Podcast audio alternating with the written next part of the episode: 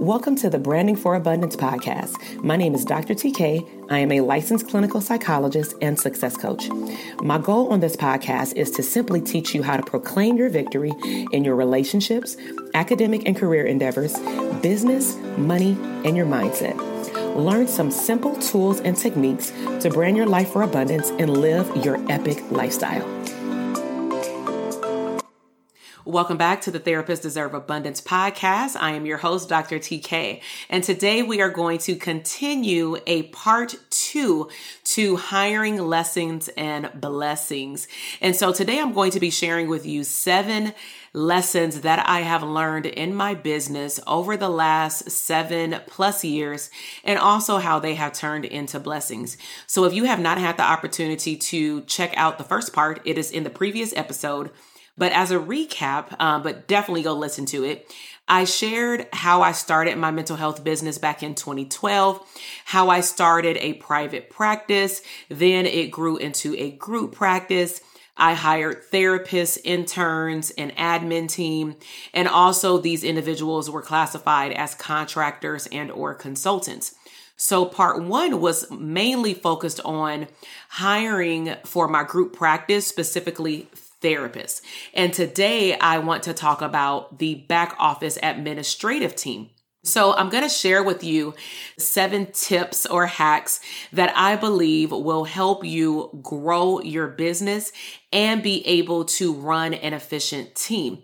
And so, number one is understanding the role. Okay. So, when you hire someone, especially for your admin team, you want to determine what task will they be responsible for completing.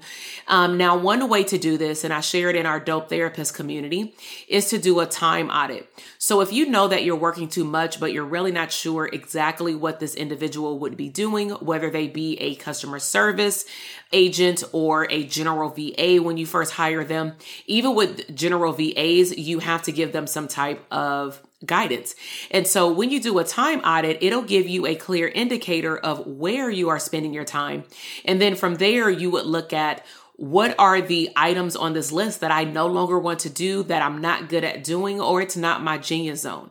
So, those are tasks that you can determine if they will go into one role or maybe a few roles, because one of the bonus nuggets that I'll give you under role is not every team member can do everything. Okay. So with the role, you want to do a time audit and get a clear understanding of currently where your time goes before you go out and recruit for somebody to handle your back office, maybe do consultation calls, maybe do your medical billing, whatever it is for admin, you want to make sure that you understand what task you will be handing off to them. Number two is schedule. So you have to know in this day and age, are you remote or you in the office or are you both? Whether you have a group practice or solo practice, you have to know when you are hiring someone, will they also work online at the office or a mixture of both. Now, please keep in mind that when you hire someone working remotely online, you have to understand that comes with a certain type of mindset, accountability, and integrity. Not everybody can actually work efficiently at home. They will not get work done. So you definitely want to include some of those questions if you especially are having people work from home part-time or full-time. You want to have some of those questions embedded in your interview process to determine what is their capacity to work in their home space and what does their home space look like. For example, I have a three year old son right now. And so if I was someone's VA, and let's just say my son wasn't in school, then that will be a problem, especially if I don't have help, because that means that I have to do things for your business, but I also have to cater to the needs of a three year old child that is not self sufficient. So, other than remote or office, you also want to find out regarding scheduling what is their availability? Are there any barriers that can get in the way of them doing their job effectively for your business? And also, when do you need them? Do you need them every Friday at 5 p.m.? Do you need them any day of the week, Monday through Friday, but they have to be available between 8 and 3 for them to do work, but maybe your due dates are for the end of the week.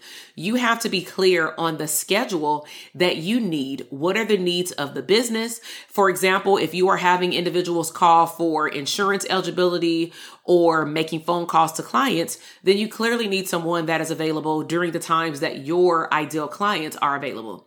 If you are working with the working class, that means that someone needs to be available in the earlier to the mid evening and afternoon. Okay.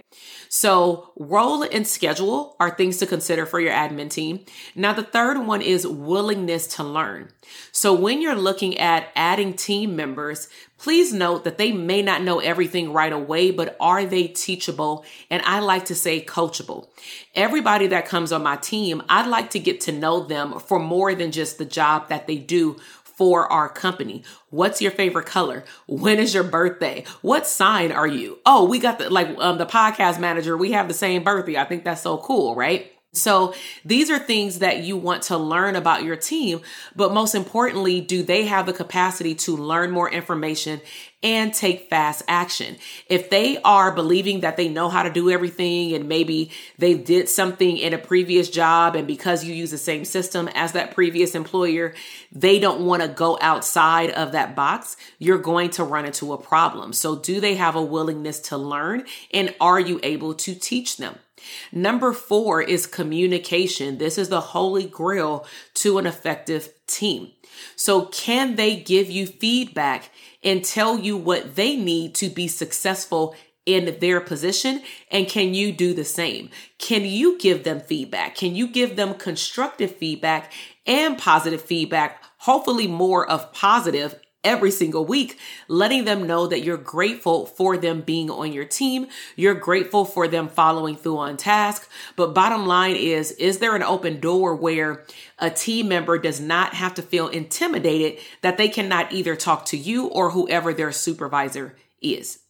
Number five, celebrate them often. So we just talked about communication with feedback. And so you want to make sure that you are treating your team members the way that you want it to be treated when you have a job, or maybe if you currently have an employer, maybe this is the way that you want to be treated. So celebrate your team members often, give them positive feedback. Prime example is every time I record a video, I will make sure, especially when we're going into launch mode, I will make sure to let my team know in the beginning of the video, I greatly appreciate you being part of the team. On Thanksgiving, I stopped what I was doing. And even though they may not celebrate Thanksgiving based on where people are around the world or, you know, not in this country, I'm still going to express my gratitude for them being part of my team. So give them positive feedback.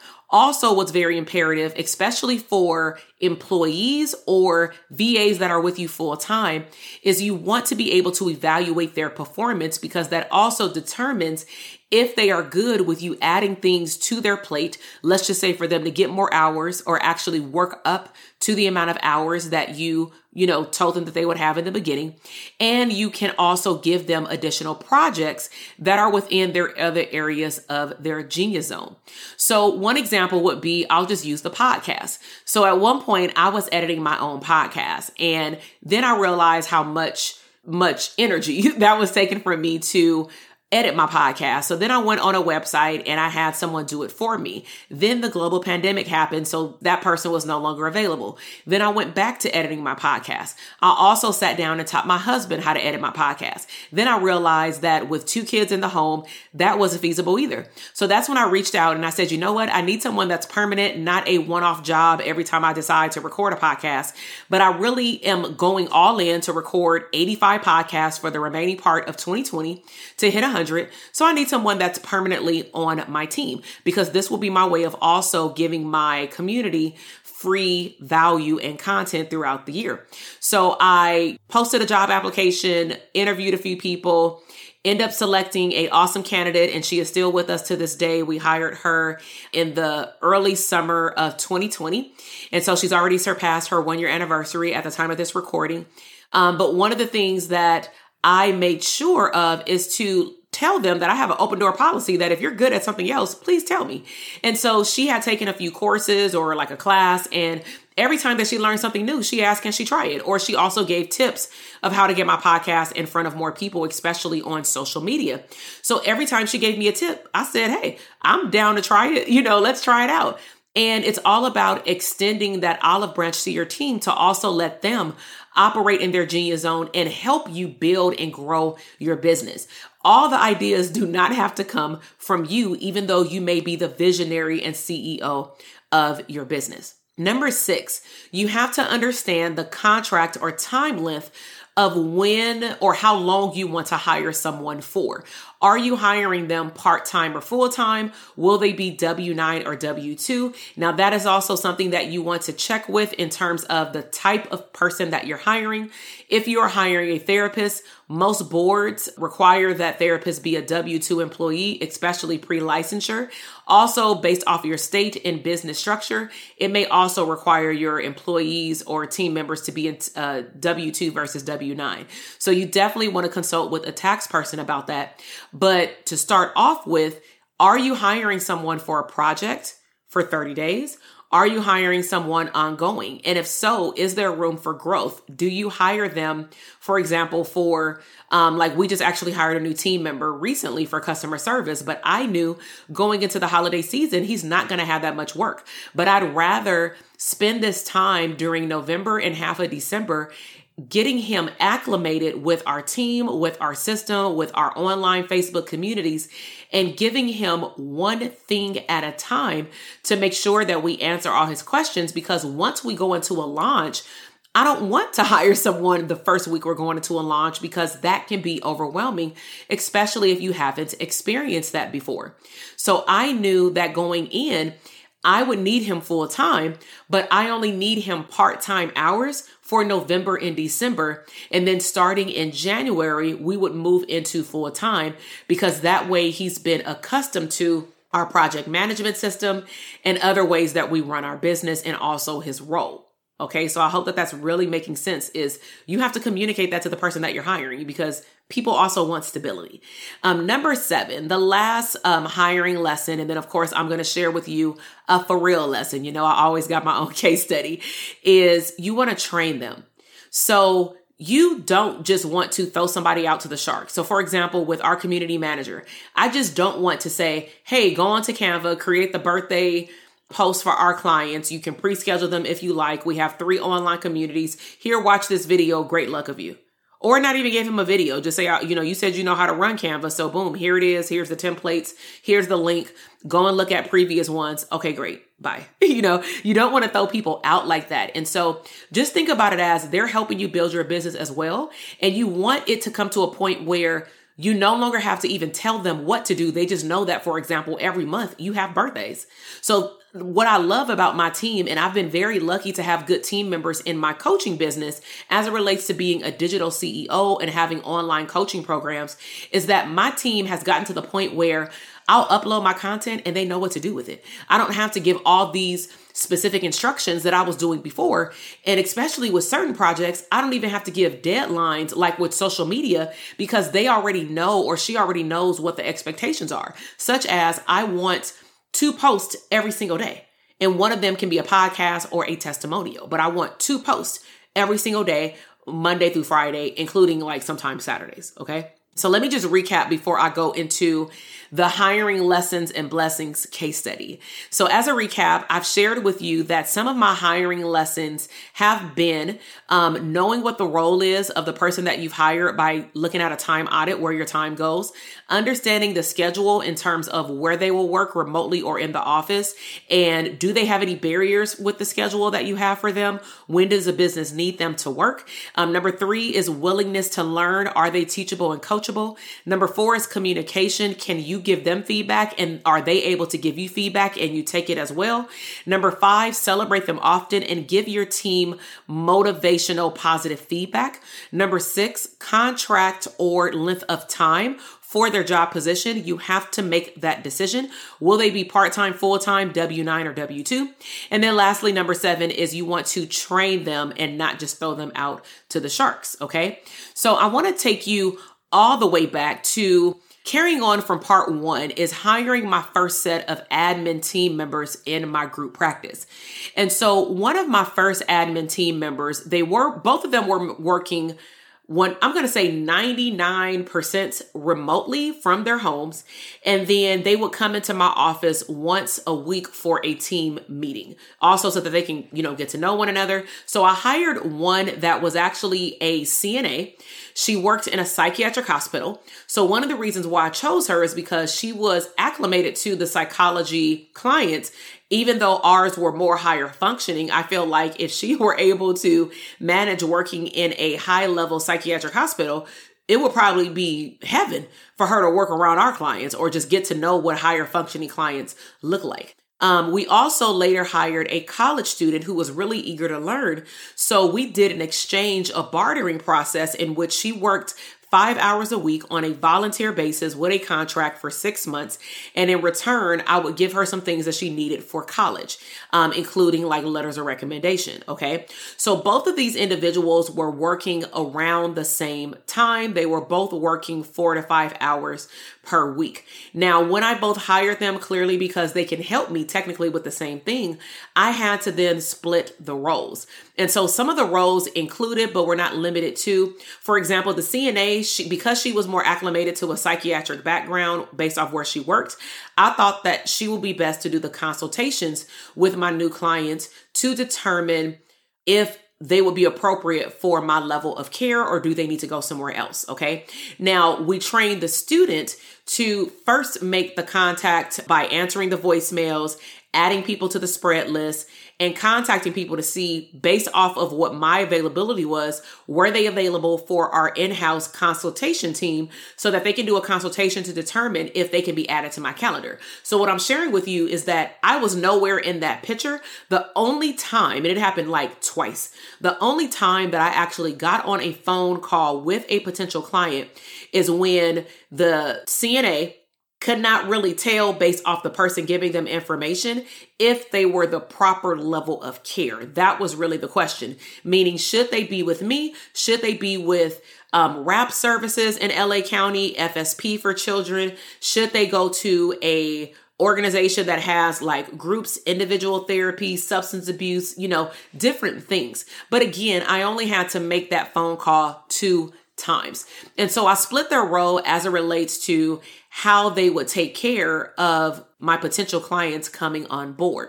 Um, like I mentioned, we also scheduled meetings so that they can meet with me weekly. They both worked remotely. However, some of the lessons that I learned, which is why I made this seven part list for you, is that working remotely actually became a problem for both of them because of the lack of time management and lack of communication. So, for example, if something was happening with one or both of these individuals on a personal level, they just didn't do their work. And back then, we tracked everything through Google Drive. So, it's always accurate in terms of what's current and clearly what's not there. So if I log in just looking at, well, okay, how many new clients do I have? Did anybody populate on my calendar based off my availability? And I'm not seeing any action but you're coming to the meetings saying that you're fine, you don't have any questions, you know, etc. Once I start seeing a trend, I'm going to speak up because at that point now clients are sitting on my wait list waiting for me or waiting for someone to schedule an appointment and nothing is happening. So this is why we don't ever want to throw our team members out you know, to the sharks and not track their progress, not evaluate their progress. Because especially when they're working with your clients, we want to make sure that there's great customer service and that there's follow through because this is your business's reputation. So, also, some of the things that I've learned is like life barriers come up with people. So there was no communication with both of these individuals around the same time frame when they were going through some life stuff. I'll just keep it at that.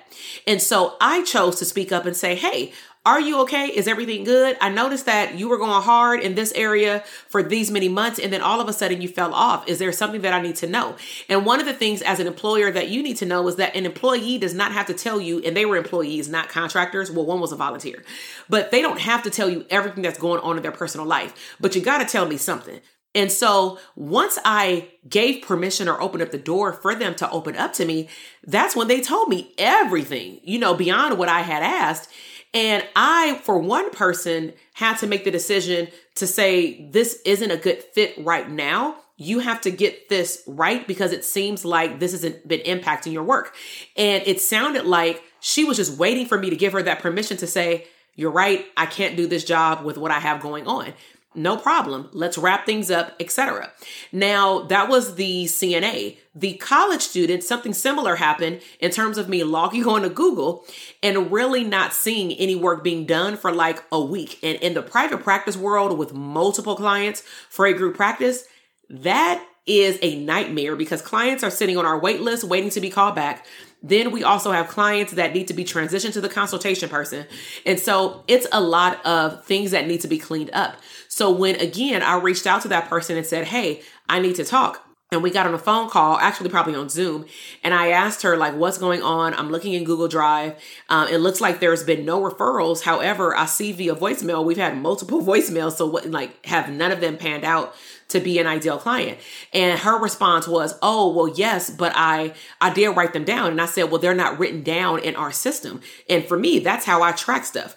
And she knows that. And so she said, "Oh, I have them written down in my folder." And my thought was, "But the folder is not my system." So, and also where are you keeping this information because now we're talking about HIPAA. And so she said, um, you know, I was meaning to let you know. So basically, she explained that she was going through something as well. And that kind of set her back from then transitioning what she wrote down in her notebook, which I don't have a problem writing stuff in her notebook, but transitioning on it onto the spreadsheet and then, of course, shredding the information.